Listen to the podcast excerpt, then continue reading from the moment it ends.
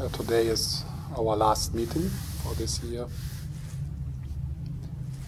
And as I said last time, I would want would like to cover stages seven to nine and beyond. Also make a bit of connection to what we are going to explore next year.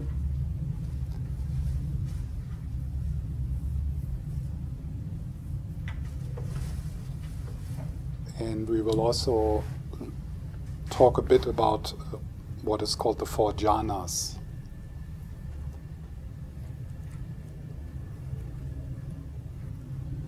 But before I start to talk, let's take some time to settle and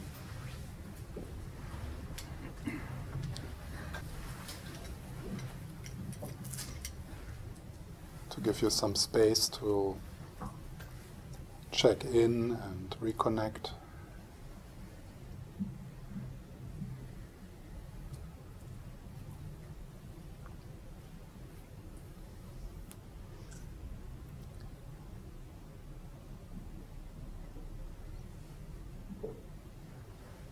You notice your posture.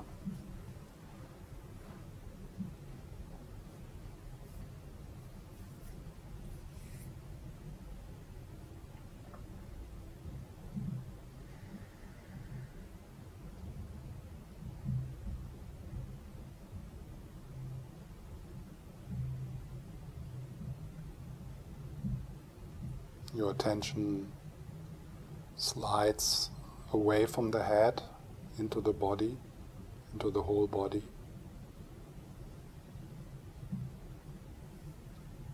Even down into your feet.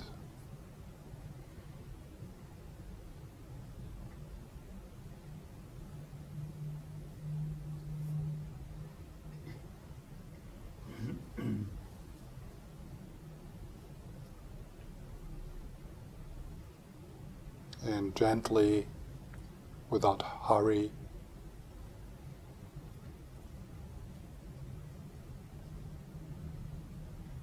you notice what you bring with you, what the inner weather is like.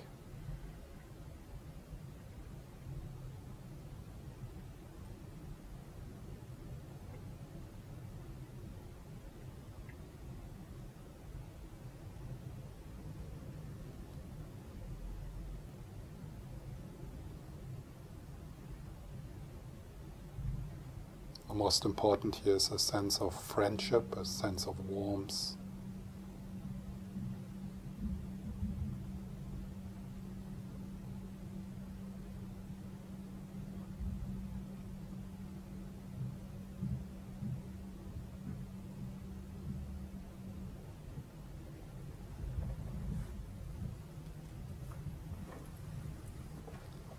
That supports you in this movement slide with the in breath, with each in breath into the body as if you could embrace yourself with the breath.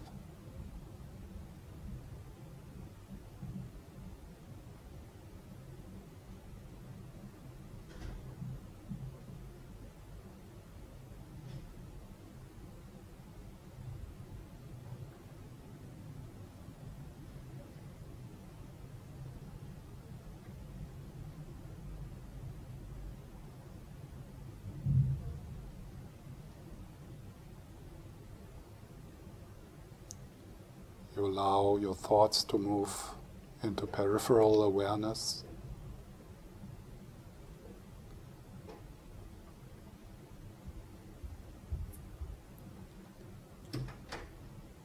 And you bring the aliveness, the energy, the movements in the body to the foreground.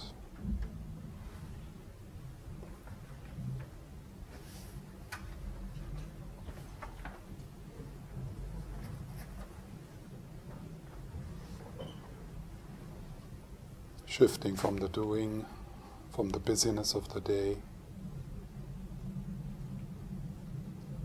to being here.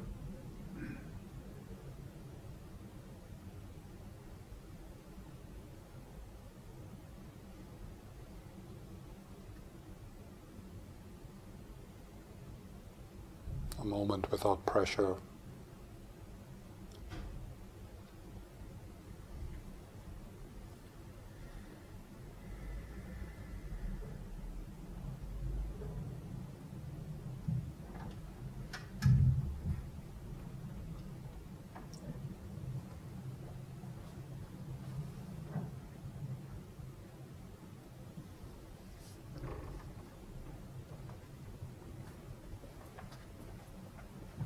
Your belly?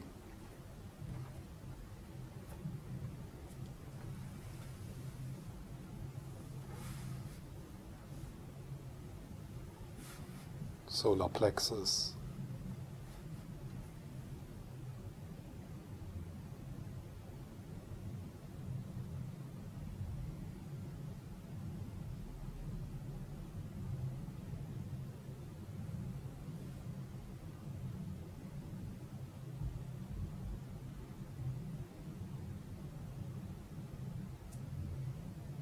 Shoulders.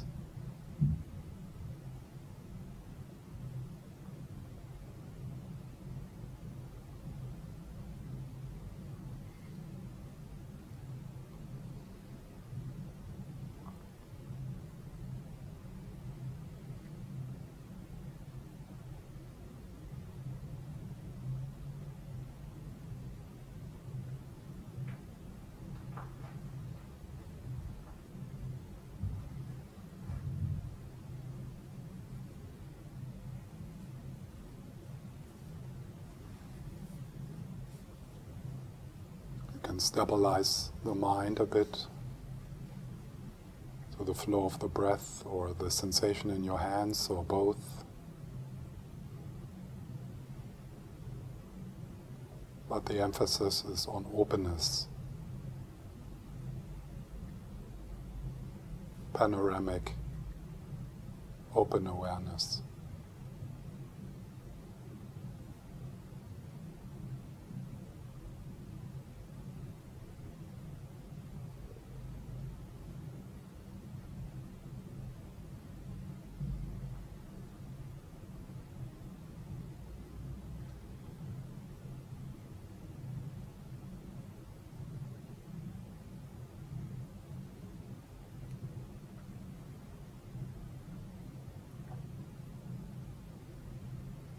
If you start to emphasize the inner dialogue or mental images,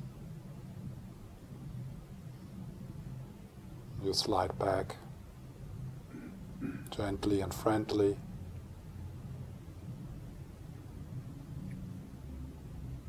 into the trunk of your body.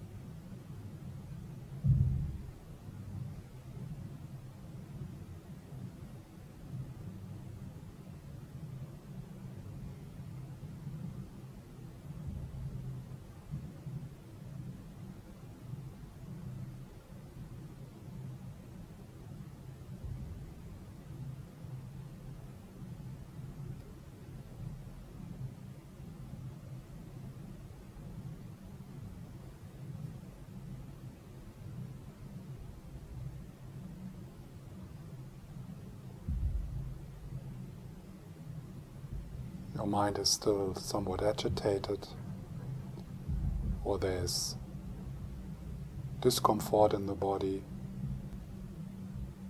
probably we can also appreciate the stillness or the peace.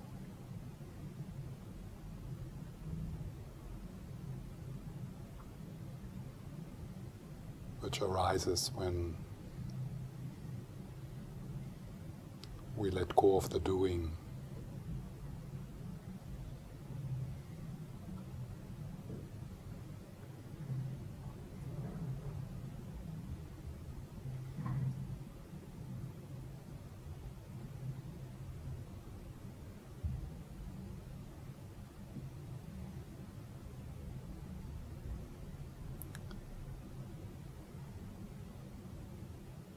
then we invite presence of a mentor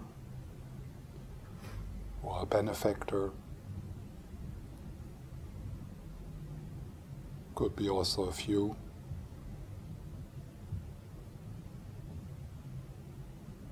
In the space in front of us. It's like the morning sun rising.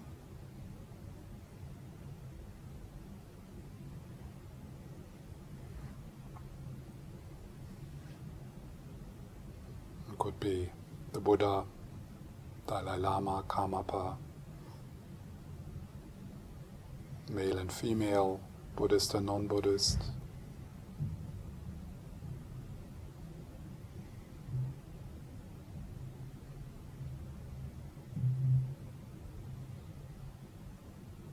And you allow yourself to feel the warmth, the kindness,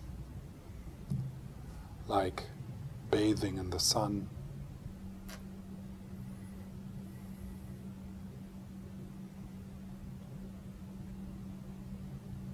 Look at their eyes.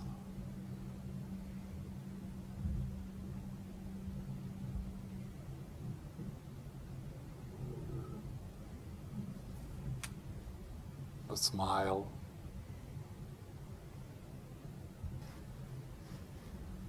And feel their joy.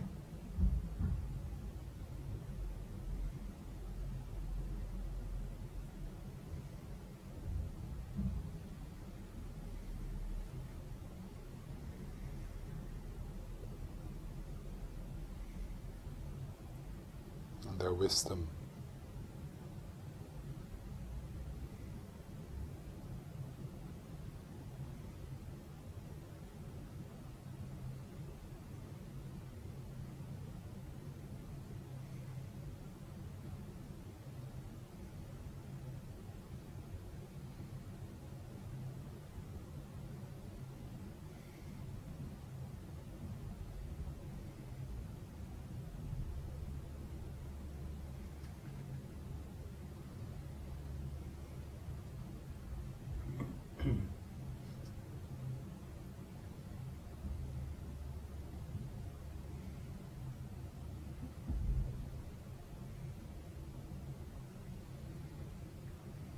And just sitting in the radiance, you become more like them.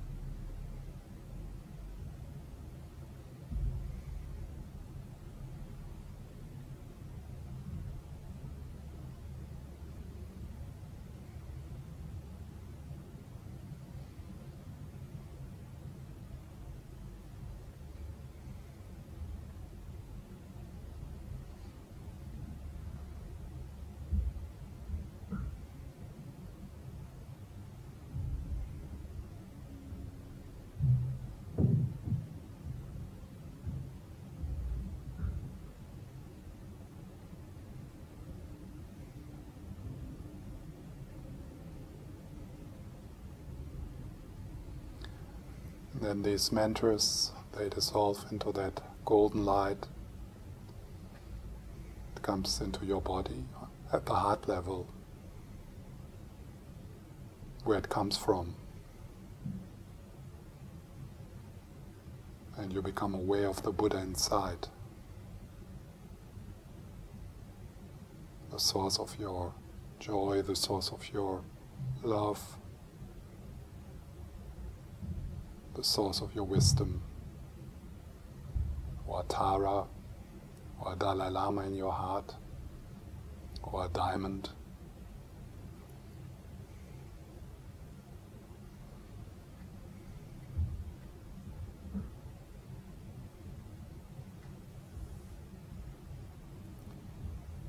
Warmth and the healing light is spreading.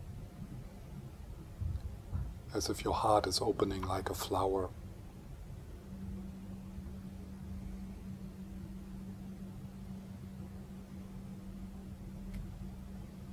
And then you start to radiate healing light to the pores of your body.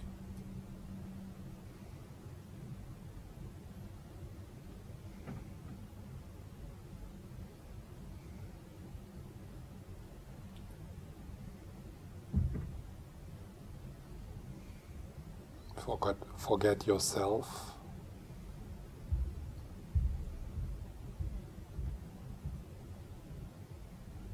And be the light.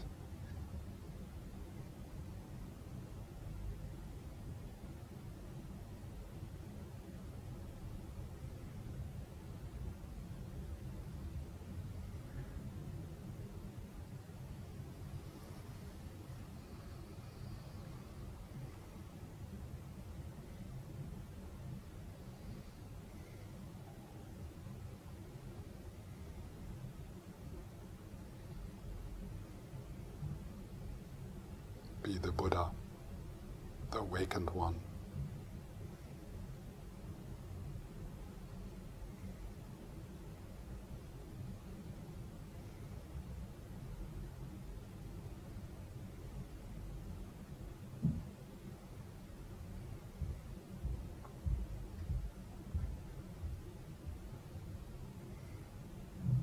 If you like, you can, can, can connect with your family, parents, children.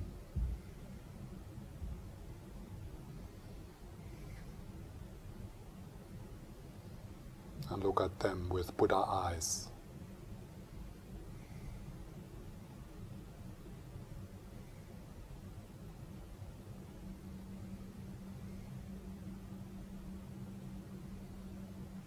Recognizing that at their core they are the same.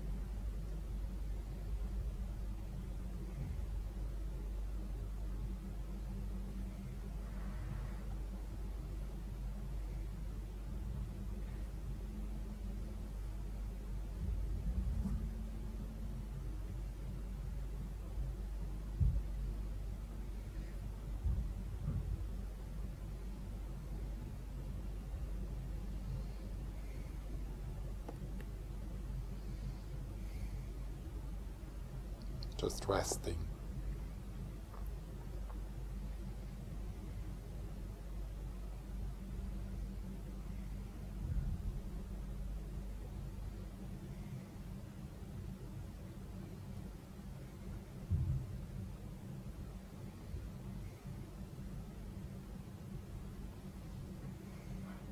And then at the end of our meditation, I encourage you to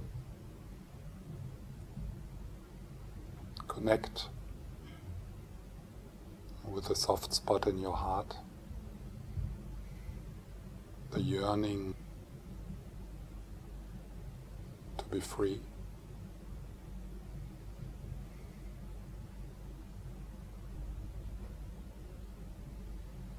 And the yearning to serve, to heal, to contribute, the yearning to grow to expand.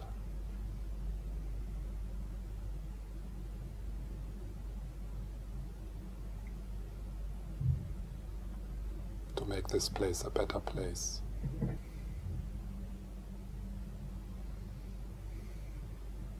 To bring peace.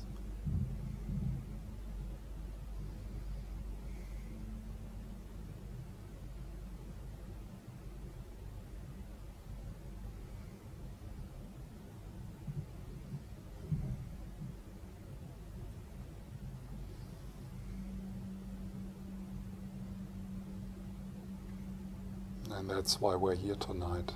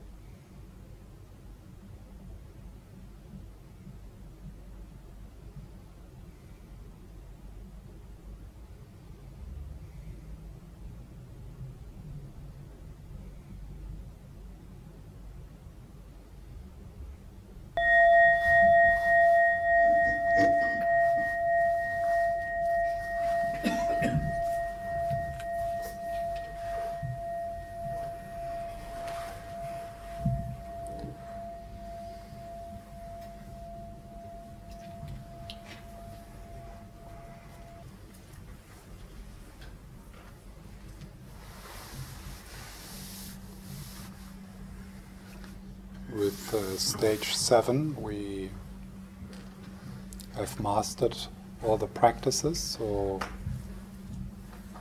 the mental factor of stable attention and introspective awareness is in full power. That does not mean that what I'm going to say now in connection with stage, stage 7, 8, and 9 is not interesting for us if we have not reached stage six. Because some of the movements and some of the experiences they can happen uh, before in the previous stages.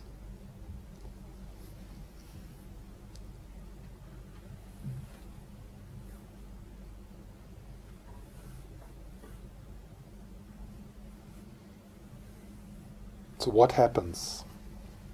Or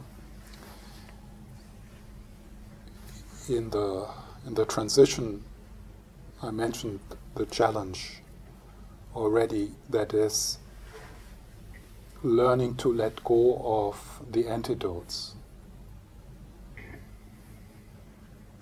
So we're starting to explore effortless meditation. So it is it is a meditation which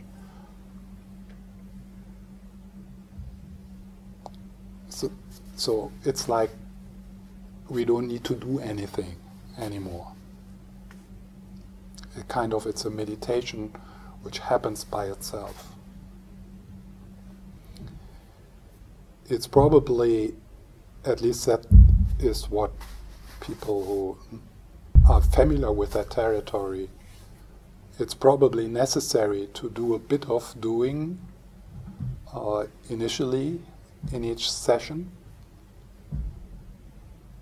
but then there, there needs to be this moment of letting go, letting go all techniques, letting go of all active movements. So it is here actually where you could talk about effortless meditation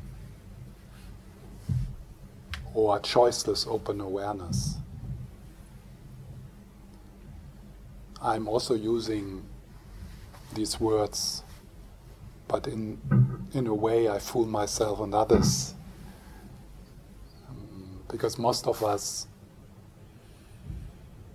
when we move into that direction of open panoramic choiceless awareness, we actually still get entangled in the content of our ex- in the content of our experience. It's still nice uh, to say it and and to relax with it but a practice which calls it, which is like genuinely effortless, choiceless, open, panoramic awareness cannot really happen before the seventh stage. So, what happens? Uh, by then, inattention inner struggle has ceased. So all the all these processes which before were competing uh, with your attention. Uh, so nice processes and difficult processes, and also the clashes between different processes. They they start to cease.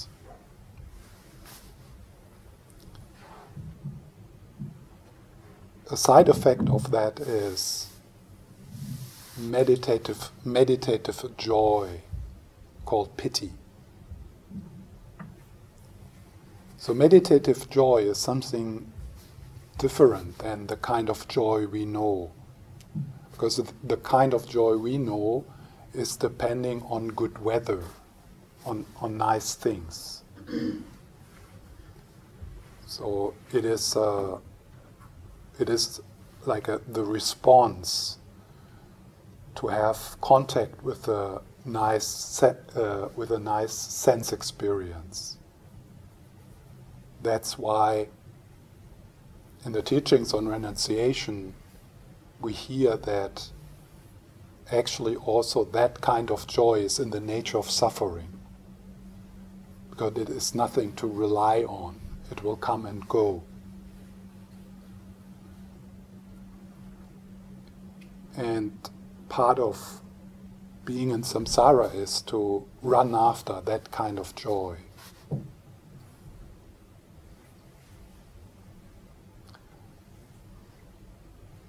So, this piti, this meditative joy, it's, it's amazing because it's a joy which is independent from how well your life is going and you before you might have understood that nothing ever, like on an intellectual level, that's part of the teachings on renunciation, that nothing ever will satisfy you. Nothing ever, nothing in the content of your experience will satisfy you.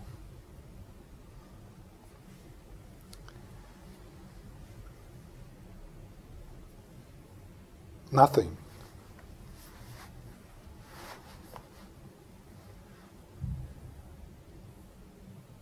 Pema Chodron calls that heartbreak with samsara. And, and here, with meditative joy, you suddenly find a genuine source of joy.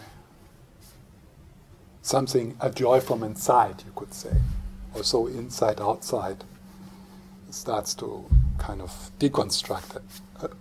But uh, still, one could say it's like the source of the source of joy. So imagine that. I mean, and of course, we have in our meditation practice, even like in stage two to four, so we have moments like that where we where we touch that this this uh, contentment, like a genuine contentment. And you, you start to see, wow, this whole rat race. Amazing.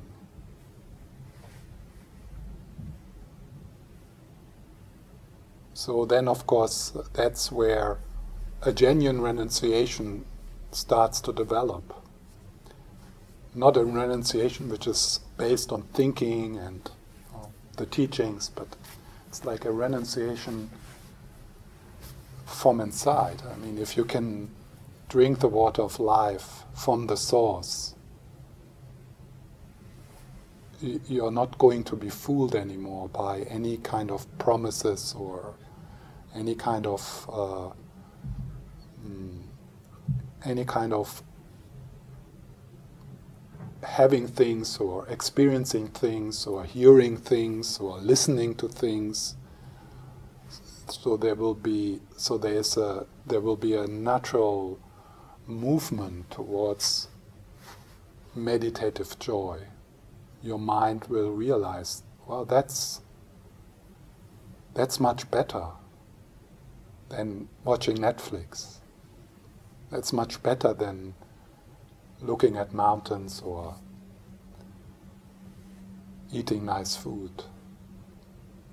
Not putting that down. Yeah. So this meditative joy, piti, can be initially can be very very intense. So that's when people uh, when people call it bliss.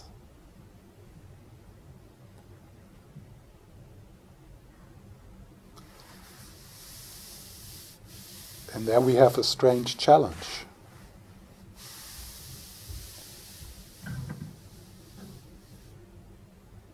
Because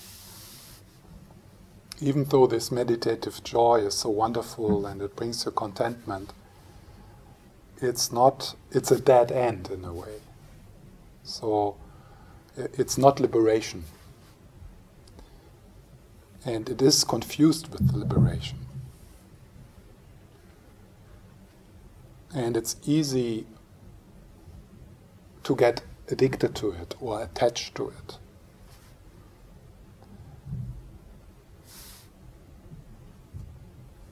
So you become a piti junkie. And and of piti. uh, that's a Sanskrit word. Okay. Uh, no, a Pali word mm, for that meditative joy.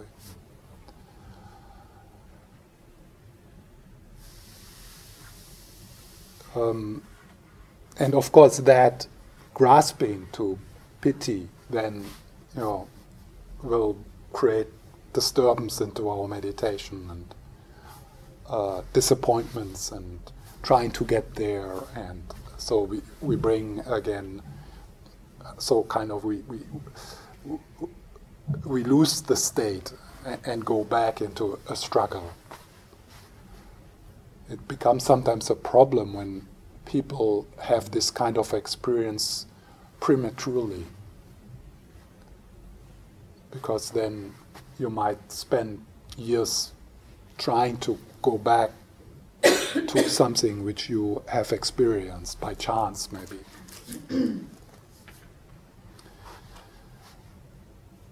so, what is important when we experience meditative joy to know this is not enlightenment? And we handle it in the same way as we handle other experiences with equanimity.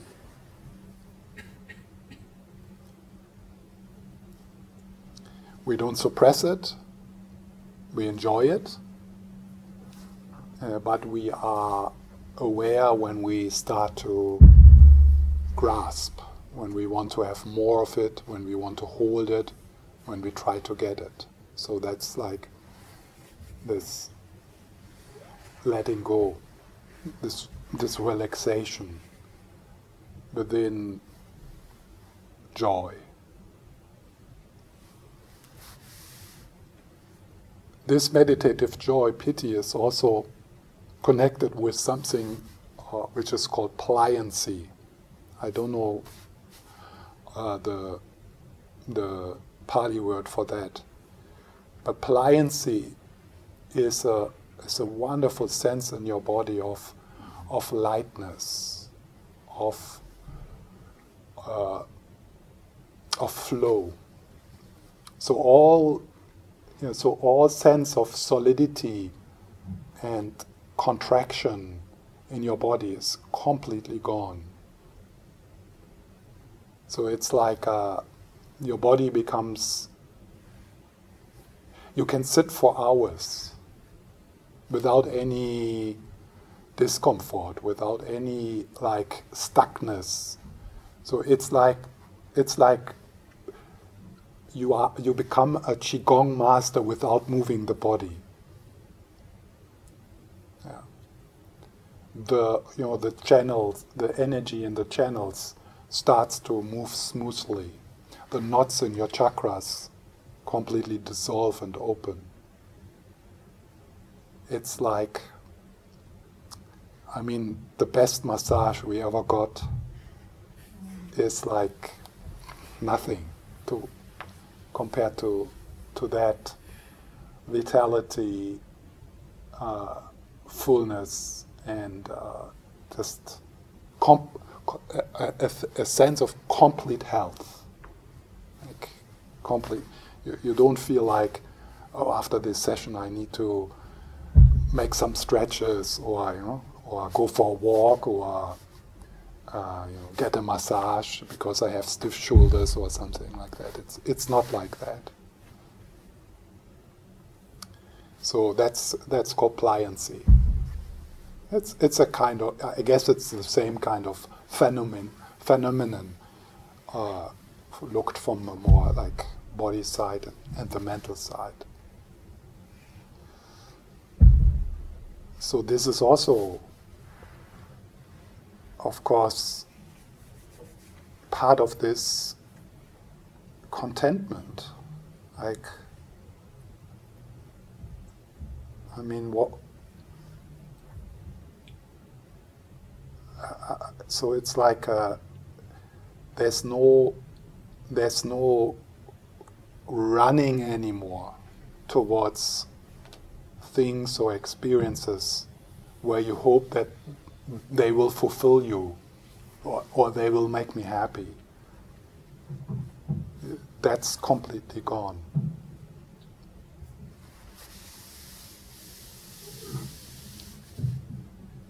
So, initially, the piti can be very intense bliss.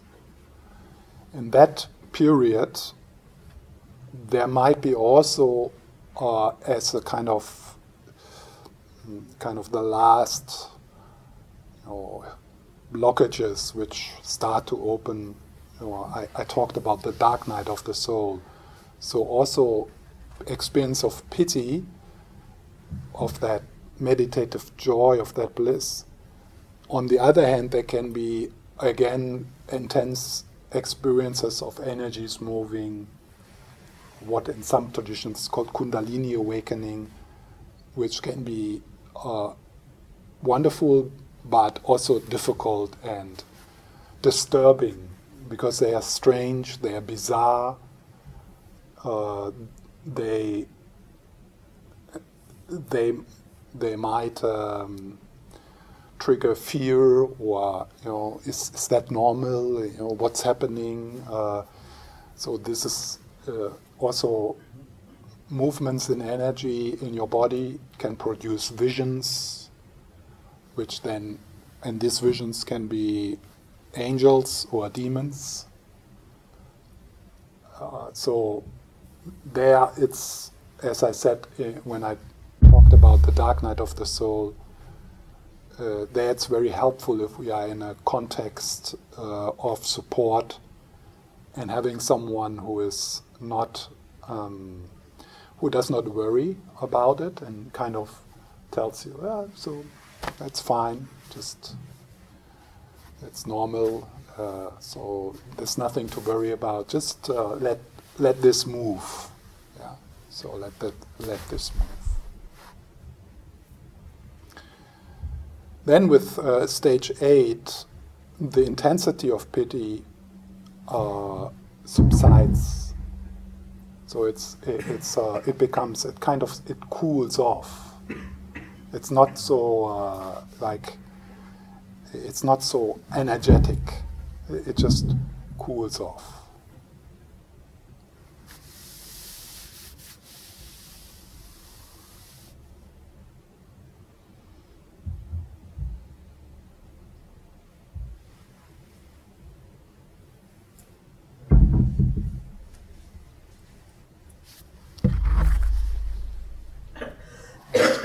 Just need to check if I forgot something. No. So now,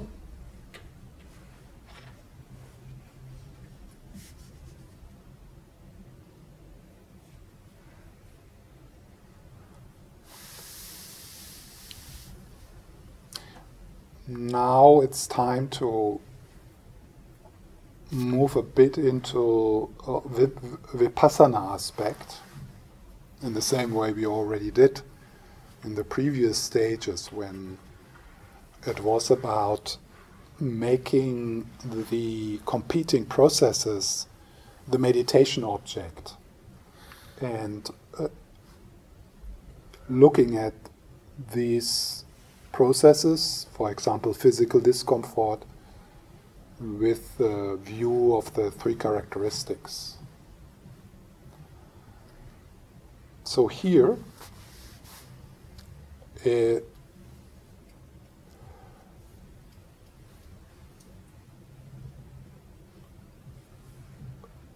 the direction we move into is that we become curious about the knower, that which is cognizing, not the object of cognition, not what is known, which we have been focusing in this process a lot. So, when we cultivate shamatha, we direct our attention to what is known. That is our meditation object, to the content of our experience. and actually, within that move of focusing our attention on the object, on the known, that's actually part of that dualistic split. So, in a way, through shamatha practice, we uh, we emphasize that dualistic split. Yeah? So we focus on the object, and when we have an object, there's also the creation of the subject. So now, in uh, in in in the last stages of the practice of shamatha, we start to become curious about that which knows, the cognizant, the cognizance aspect, not that what is cognized. So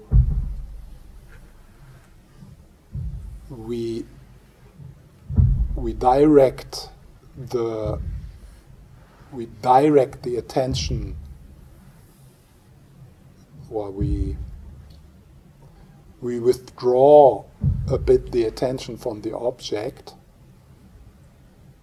back to its source.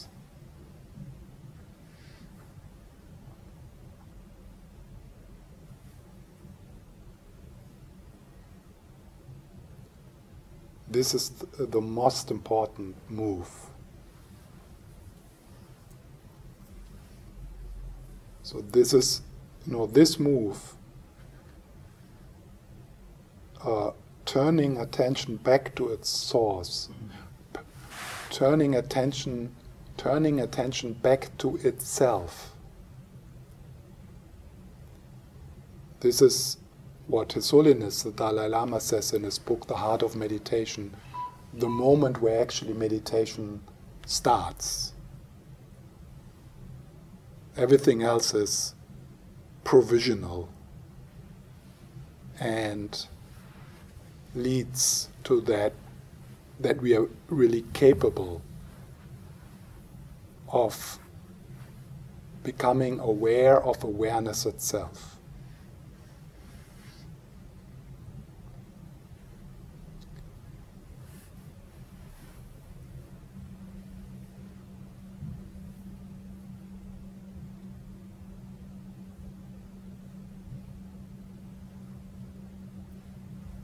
And uh, after um, next year, uh, part of um, our exploration of the practice of vipassana will, will be uh, will be that.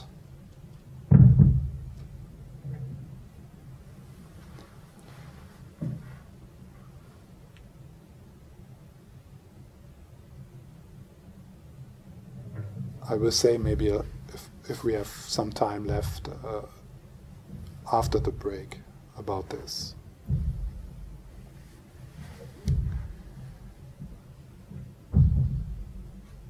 So now I want to say a few words about the jhanas.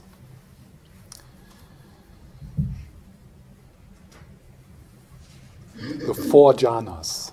So sometimes you read about the eight, but like it's quite common to, to talk about the four jhanas. Uh, and then there are subdivisions of the four jhanas. So four jhanas, jhanas can be translated can, can be translated as absorption. So the four absorptions.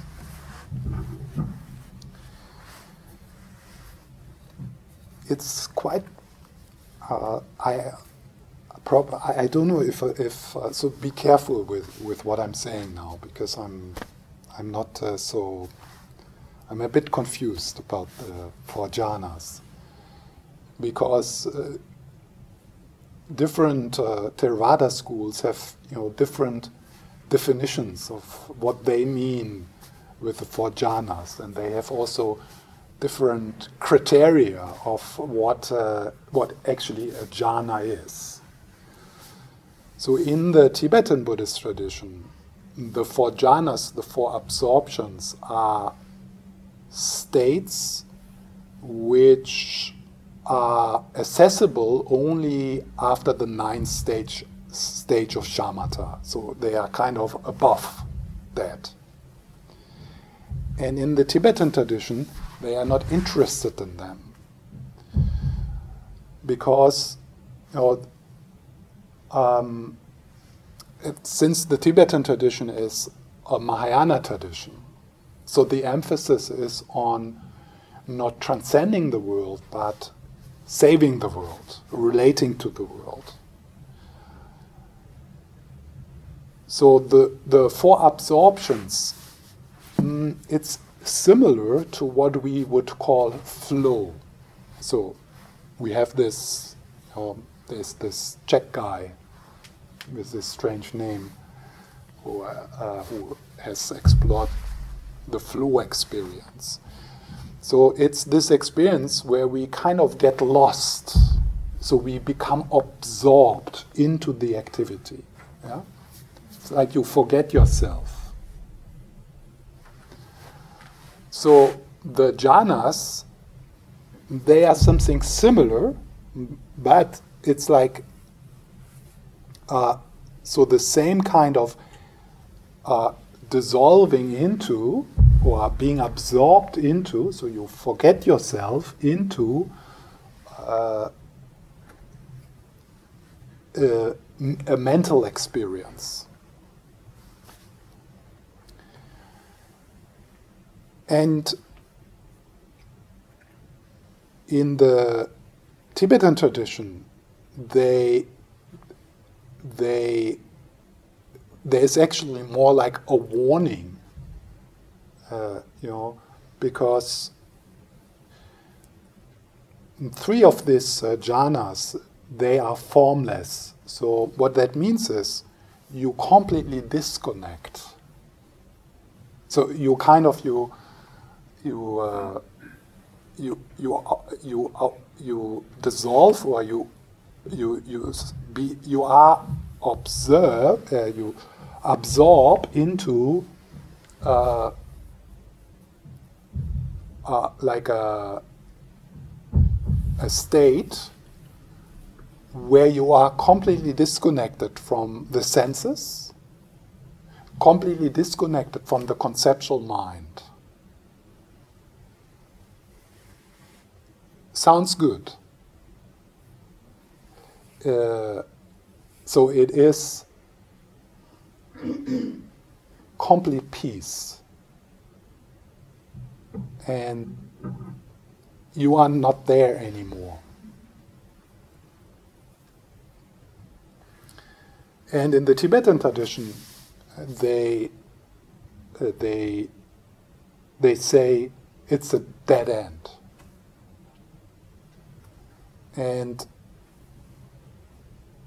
it is described if you reach a deep jhanic state that you will be reborn into the formless realm.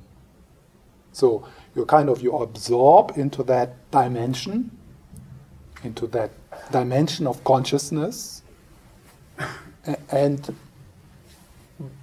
then when the body dies, so the body stays alive a while as long the karma uh, of this life is still running.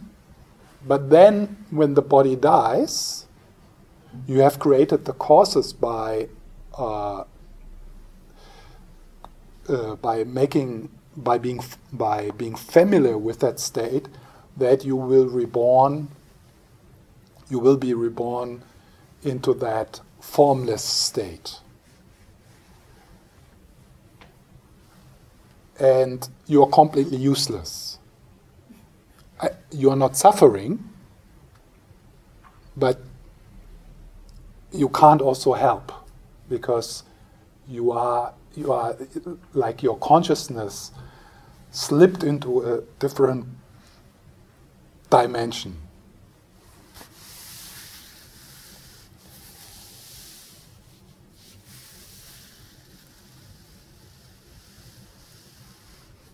So, in the in the in the Tibetan tradition, the meditators that's why there's no teachings on the four jhanas in the Tibetan Buddhist tradition, because the the practice of shamatha, the ninth stage, that is a stage where you then would do what I just previously pointed to. So you would do the vipassana practice, you would do the meditation on emptiness. And you would focus on post meditative practices, the practices of the sixth perfection. So, as a Mahayana yogi, you wouldn't try to uh, kind of slip into a transcendental state and rest there forever, but you would, uh, at one point, move back to the marketplace and practice the sixth perfection and go to the what is called the ten bodhisattva bhumis to full enlightenment. And full enlightenment is not a state which is beyond samsara. Full enlightenment is a state beyond samsara and nirvana. So you are in the world but not of the world, and your vow is to save everyone.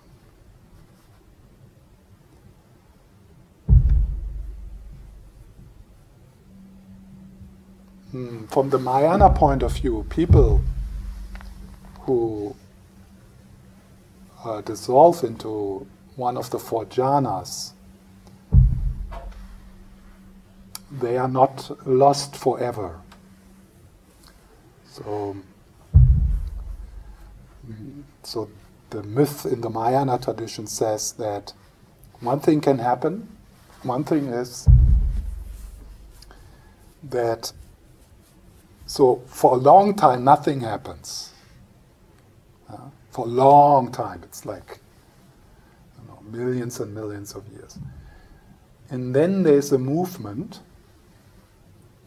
and because there was nothing, and suddenly there's movement, you think you have created the movement. And then from that movement, a whole universe starts to appear, and you believe you have created it. So you think you, you are God. Yeah? And from the Mahayana point of view, we have been, we all have done that. So mm, there is a there is a universe appearing, and because you are the first one around, yeah, and you have a sense that you have created it, so you feel you are the creator of the universe. It's, I mean, that movement is kind of traces of previous karma. Yeah, it's not you don't create it. It's just because uh, a dhyanic state is not liberation. So all the stuff is still there in, on, on, a very subtle level. So, uh, it, so this happened to you know Brahma now in, in this universe. Uh, but at one point, he actually realized it. And he was actually the one who asked the Buddha then to, to teach. So this proves that God is a Buddhist.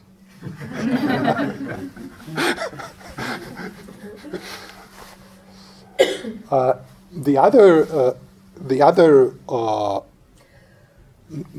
the other move which can happen, or which will happen according to my, according the Mahayana tradition, is that at one point uh, that that being in the formless realm uh, starts to realize that's not that's that's there's more.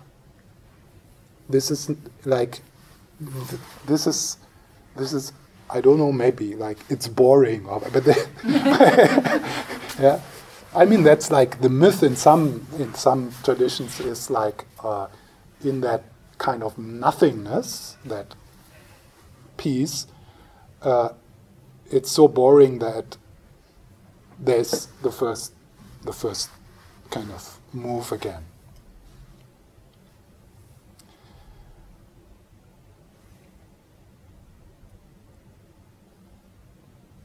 So, mm,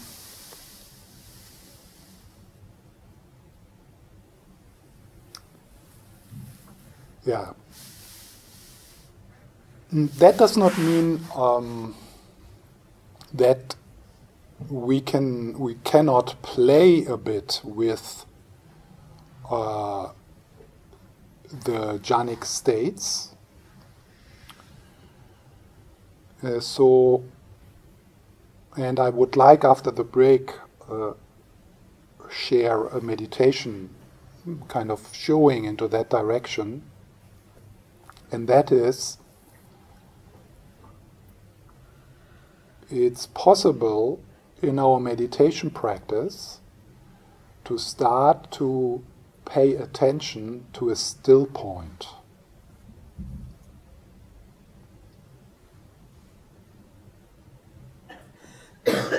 So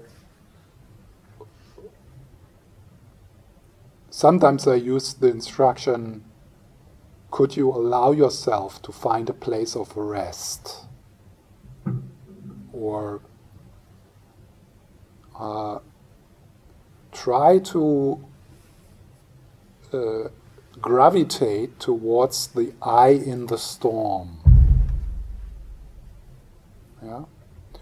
Or another instruction would be listening to the stillness, which is beyond and pervading your experience.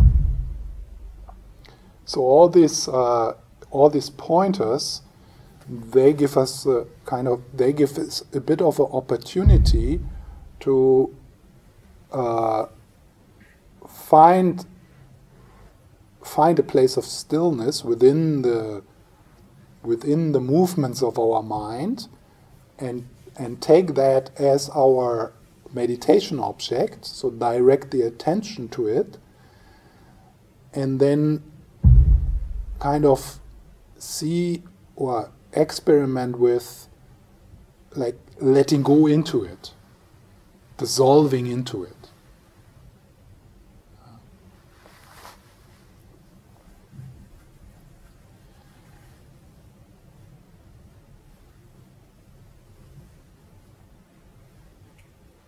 Yeah, I think that's that's a bit that's uh, that's how far I'm I got in my understanding of the four jhanas.